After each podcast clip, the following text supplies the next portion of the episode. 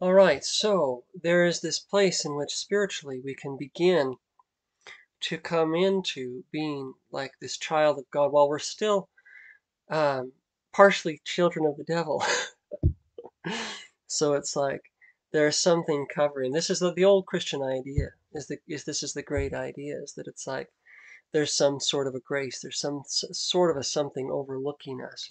Well, what what would we look like if we had been the perfect, um, only begotten child of the Father? Well, we would come down and do the will of the Father to our own detriment. You know, sacrificing all. You know, um, not my will be done, but yours be done. That's what we would say constantly. You know, and you don't even have to be a Christian to do that. You can be a um, Muslim, you can be a Hindu, and you can have it in your heart.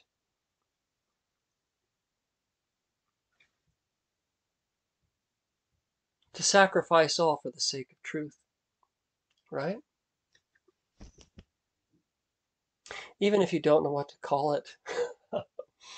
so, thus, the thing that Christ said that, you look, from this point forward, like, men will worship me in spirit, men and women, in spirit and in truth, right? So, the idea being is like, I'm gonna, you know, you know, there is grace. I can look past the fact that you may not understand how it all exists. But if there is within a person the desire to sacrifice all for the sake of the truth that shines forth from the unseen realm, not in the service of uh, some organization that can benefit me in the long run, because that can be done and it can look like you're serving the divine and you're really not. So it's like, but but sometimes the divine wants you to serve some organization. So thus, you know, we can't judge necessarily except by spiritual means, wherein the light may tell us something, but point being is you get the idea. So we begin to come in. I will sacrifice all for the sake of truth. All of my own desires for that which is best for what? Best for who? Best for the human family, and best for that portion of the human family that it has been put within my heart to serve. And what do I begin to become as I do this? I become begin to become a father and a mother of those that I love and serve.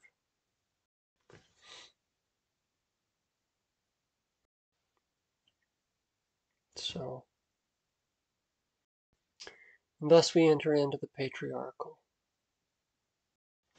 into the order of the fathers. And of course, we can start right where we're at. You know, it's like, because we do have biological children, some of us.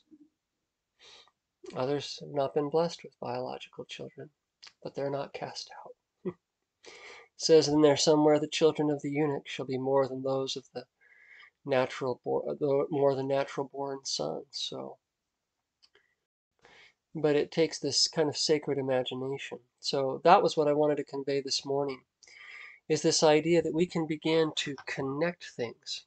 We can also begin to look at other people as if they were Christ. In fact, the scriptures kind of indicate to us to do this. It's like it's like that, um, you know, that when you've done it unto one of the least of these, my brethren, you've done it unto me. So we look, and as we go through our days, we can start to say, this is what Mother Teresa did. She said, she imagined serving Christ when she served this person with picking maggots out of their festering sores. She was able to connect this person to Christ. Mother Teresa, right? And it's fascinating to me that nuns in the Catholic Church are called the brides of Christ. That's something redeeming about the, what they have. It's, it's like that's a good concept. We can also pretend that our very own broken husband We can serve Him as if He were Christ. And if He's broken, if He has flaws, if He isn't completely given Himself over to the devil, then we're able to see the Christ in Him until He becomes like Christ. And we can do that for our wife, our child. And even if we are estranged from our own children,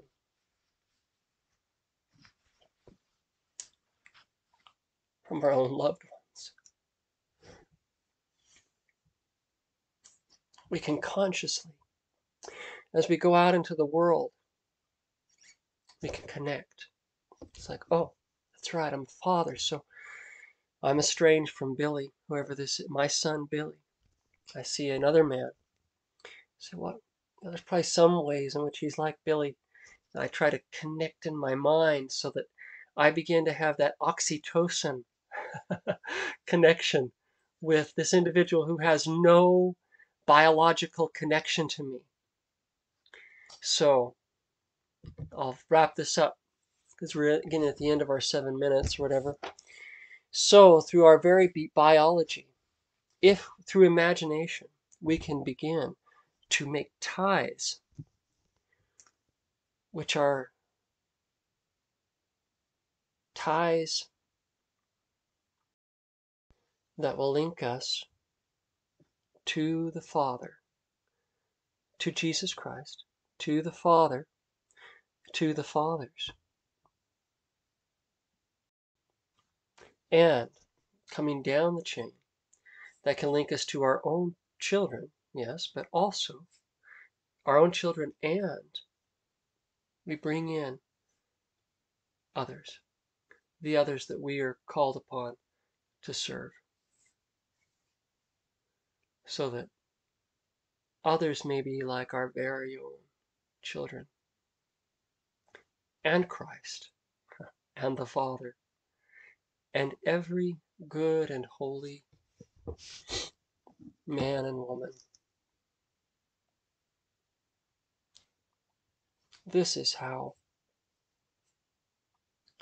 the earth will be redeemed.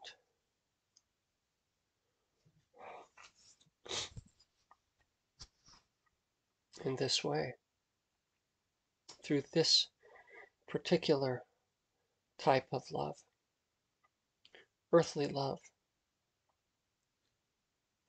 is not strong enough, I think. In another podcast, I'll talk about how to obtain more of that love which is which transcends death. Okay, and it has to do with suffering well um, and not renouncing the people who cause us pain. I hope you've caught the vision a little bit through this series of um, the love of God and the power that it has to transform families and particularly in the broader sense the well I don't want to I don't want to diminish the the healing of, of families. The healing of families, yes. And the healing of the family of God.